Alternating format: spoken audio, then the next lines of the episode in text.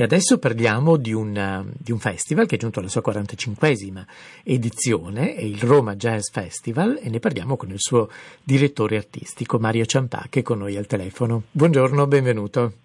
Buongiorno, grazie e buongiorno a tutti. Questa 45esima edizione, dicevamo, comincia tra pochissimo, il primo novembre, e andrà avanti fino al prossimo 21 novembre, con diversi appuntamenti naturalmente eh, di musica e non solo. E, intanto volevo chiedere un po' appunto a Mario Ciampà eh, di riassumerci un po' la storia di questo Jazz Festival, quando è cominciato e mh, mm, con, come si è sviluppato nel corso appunto di questi 45 anni. Sì, in effetti è una storia lunga per un festival jazz. Comunque non siamo i soli in Italia, eh, Umbria Jazz oppure il festival che si tiene a Genova, eh, in effetti eh, hanno qualche anno più di noi. Eh, è nato eh, durante l'estate romana del 1976 eh, su Algianicolo, in un piccolo anfiteatro, la Quercia del Tasso, una situazione molto intima per pochissime persone, ma con un panorama meraviglioso. È andato avanti per qualche anno, poi cresceva sempre l'interesse del pubblico e quindi si spostò nell'area del, dell'Eur, che adesso è molto in voga eh, per, per, le nuove costruzioni, per le nuove attività che stanno facendo. Stavamo sotto il, il Palazzo della Civiltà del Lavoro, il cosiddetto Colosseo Quadrato per chi, per chi abita a Roma e, ehm, e, lì abbiamo fatto grandissimi concerti eh, con presenze notevoli, anche 3-4 mila persone sedute sulla, sulla gradinata. Eh, è andato avanti per un po' nella zona dell'Eur, eh, dopodiché eh, si è spostato anche allo stadio olimpico, dove ci fu un concerto memorabile, forse il clou di tutta la vita del, del Festival Jazz, dove ci fu la presenza di Miles Davis e, di Pat Metini, 5.000 persone alla curva nord del, del, dell'Olimpico. Eh, dopodiché le cose sono un po' cambiate e alla fine si è deciso di passare all'Auditorium Parco della Musica quando inaugurò eh, 15 anni fa, più di 15 anni fa, e così da festival estivo è diventato festival autunnale e, e lì abbiamo potuto fare scelte diverse con festival più tematici e mm. con artisti anche più di nicchia, eh, senza stare nel, nella kermesse estiva dove l'intrattenimento comunque oggi come oggi prevale. Ha parlato dell'auditorium no? Parco della Musica, che è uno dei luoghi del, appunto, di questo festival, ma non è l'unico, perché sarà appunto articolato no? all'interno della città di Roma. Quali sono gli altri luoghi che allora, ehm, per alcune eh, iniziative, per alcuni concerti, preferiamo andare in club perché comunque la fruizione non è seduto nelle poltrone rosse dell'auditorio, ma è in piedi, una situazione più da club eh, e quindi andiamo al Monk, che è un bellissimo locale che sta in una zona periferica sulla Tiburtina, eh, ma ben frequentato da, da, giovani e da studenti. E poi invece per le cose eh, che riguardano più che altro eh, l'informazione, faremo quattro eh, appuntamenti sulla storia del jazz con Marcello Piras, che è comunque un musicologo po' sui generis, eh, trova sempre nuove eh, realtà, nuove visioni sulla storia del jazz e infatti il ciclo di quattro interventi alla casa del jazz si chiameranno Otto bugie sul jazz. Perché bugie? Qual è il, il gioco eh, appunto di questo? La nascita del, del jazz è, è controversa. Mm. Eh, la, la, storia che è passata è che comunque nasce dal New Orleans ed è giusto così, però le influenze prima di New Orleans eh, sono diverse, sono sia eh, europee, del, del, diciamo, della, tutta la migrazione che ci fu dall'Europa e quindi delle bande, anche delle bande eh, paesane, eh, italiane, europee, oppure delle orchestre sinfoniche, dei quartetti d'archi ma eh, lui eh, eh, ha la tesi che si parte ancora prima, si parte dal Messico, dall'occupazione spagnola del Messico uh-huh. e, ed è una teoria forse un po' azzardata ma interessante da indagare. Lei ha parlato di tematiche e in effetti la, la cosa che sorprende un po' del, del, jazz è che in realtà attraversa o in qualche modo tocca no? Eh, anche bacini culturali tra loro molto, molto differenti no? e, e, e, ce ne sarà un po' un, um, un esempio in questa edizione del festival. Sì, bisogna considerare questo, che eh, il jazz è, sempre stato vicino a ha alcuni aspetti sociali e se volete anche politici, li ha vissuti, li ha vissuti tutti in questi più di cento anni di vita, li ha dovuti affrontare tutti, per cui non poco il problema del, del, del razzismo. No? Certo. E, e, ed è una musica che, che, interpreta un po' quelle che sono le tendenze sociali eh, del, momento. Eh, e quindi anche noi abbiamo voluto uh, adeguarsi un po' a questo tipo di indagine che la musica comunque fa e spiega in qualche maniera. La musica ha sempre anche un po' avanzato i tempi futuri, no? un po' come l'arte. Uh-huh. E, e, allora abbiamo scelto uh, di fare dei, dei, dei, temi durante tutti questi 15 anni all'auditorium che riguardassero un po' quelle che erano le tendenze del momento.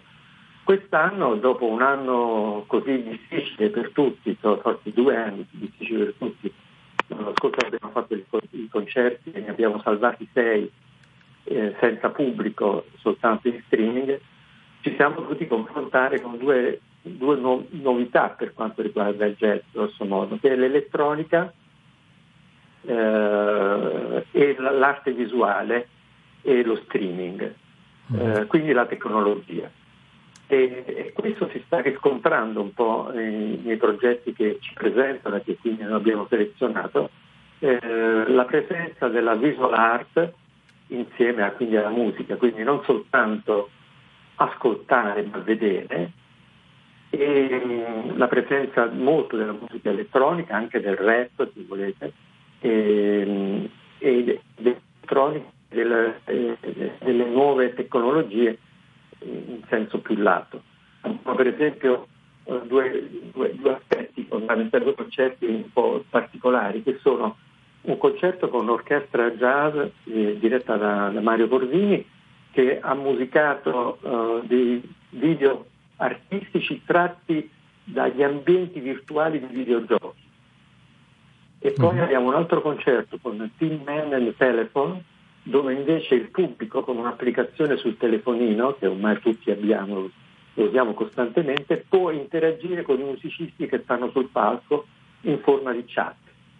Quindi ecco, stiamo andando un po' oltre. Nuove frontiere, eh, insomma. sì, nuove. sì. Ma le volevo chiedere, dunque, ovviamente gli artisti provengono da tutto il mondo, no? sono circa 70 gli artisti, forse anche di più, che appunto si esibiranno in questi, in questi giorni. Volevo chiedere qualcosa sul jazz italiano.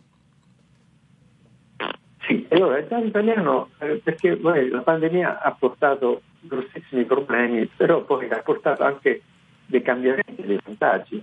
Il jazz italiano, eh, diciamo così, eh, in maniera molto mh, mm, pacifica, approfittando della chiusura delle frontiere, ha avuto un, una richiesta enorme uh-huh. eh, quest'estate e la continua ad avere anche questo, quest'autunno.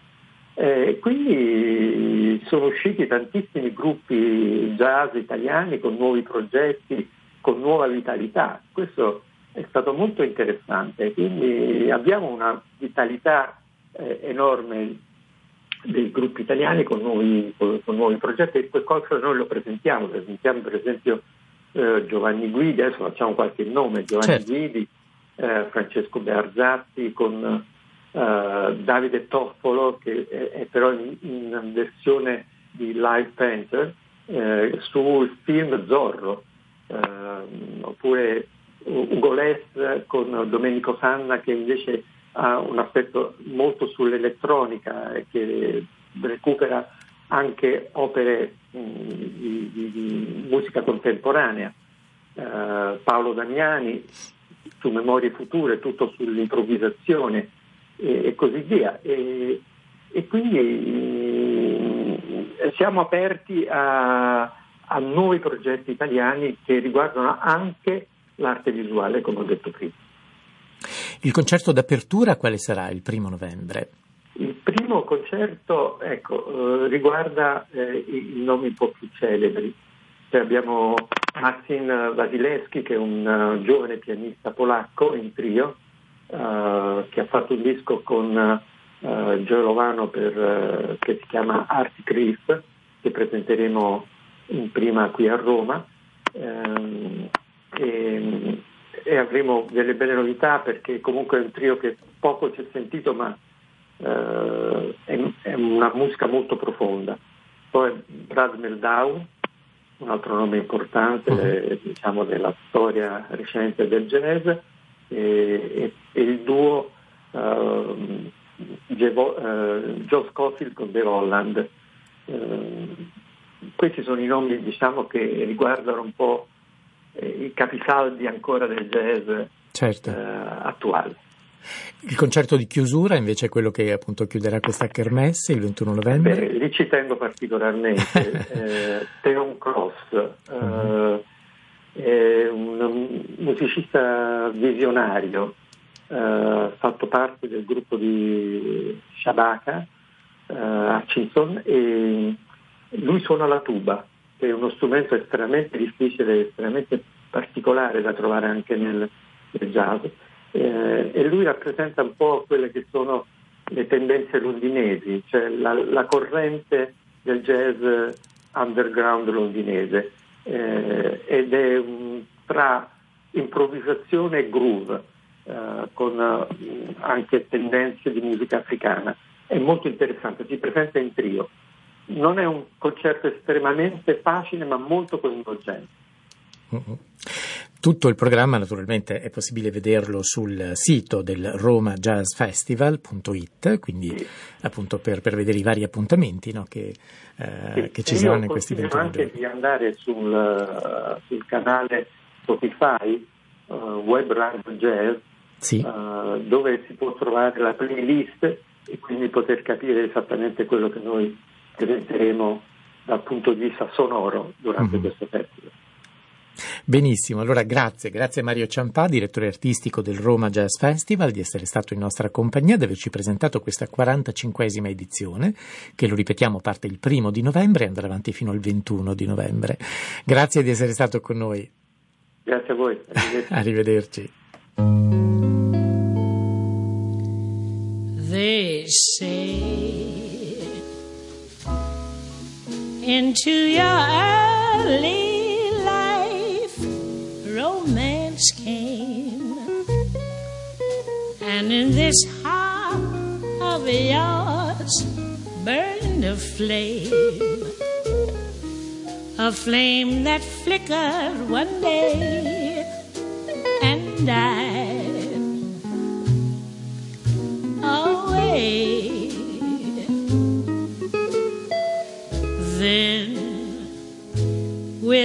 with disillusion deep in your eyes.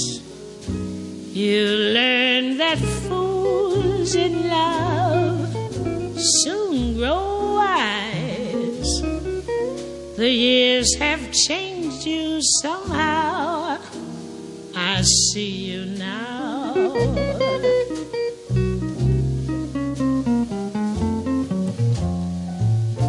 smoking, drinking.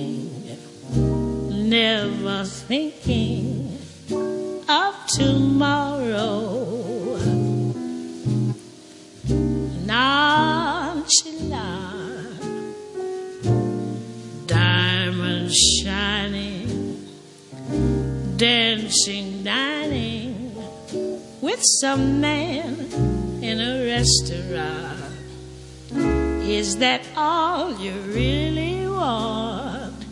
No sophisticated lady I know. You miss the love you lost long ago. And when nobody's nigh, you cry.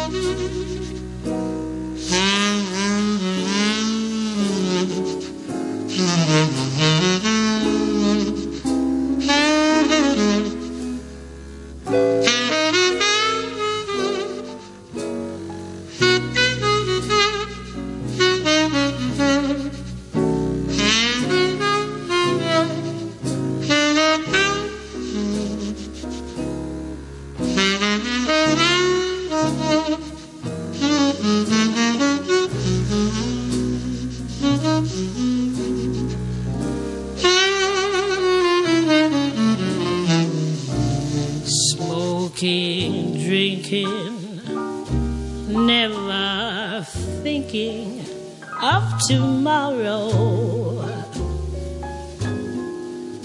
Nonchalant,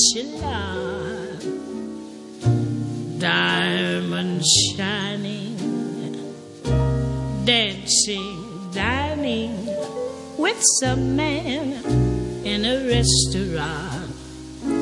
Is that all you really want? Sophisticated lady, I know. You miss the love you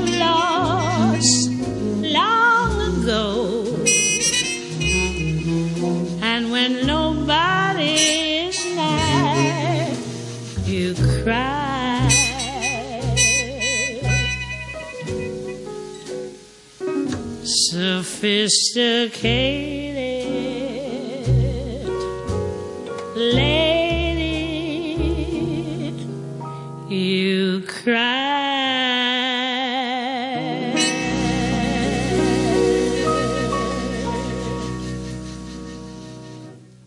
ed era la più sofisticata delle signore del jazz che cantava giustamente Sophisticated Lady di Duke Ellington. Stiamo parlando naturalmente di Billie Holiday, del suo inconfondibile ritmo, della sua voce inconfondibile, roca, carica di mille nostalgie e di mille sofferenze. E ascoltiamo, sempre della sua inconfondibile voce, il brano I Wished on the Moon.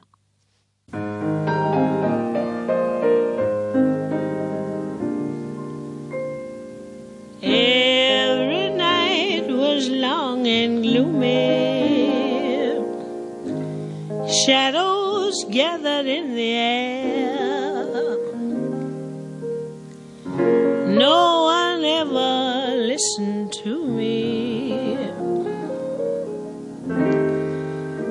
No one wondered, did I care? None in all the world to love me none to count the stars that hung. Then the moon came out above me, and I saw that it was young.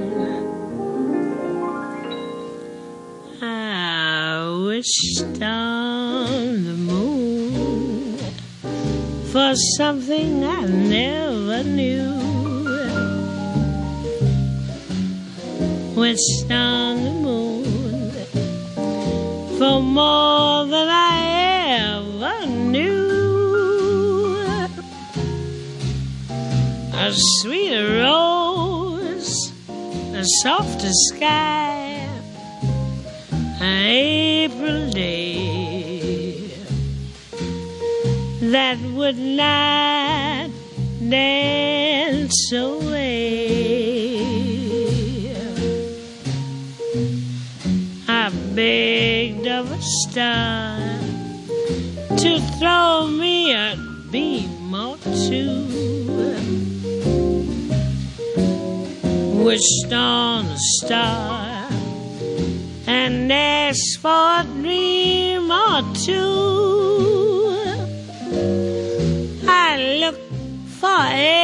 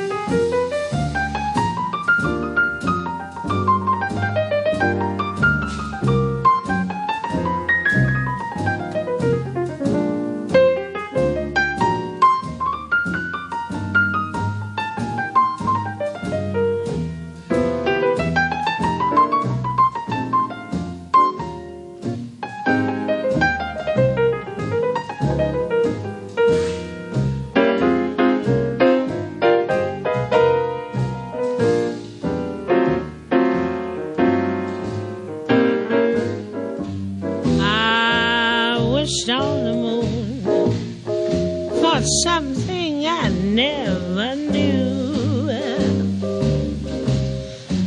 Wished on the moon for more than I ever knew. A sweet rose, a softer sky, an April day that would not dance away. I begged of a star to throw me a beam or two. Wished on a star and asked for a dream or two.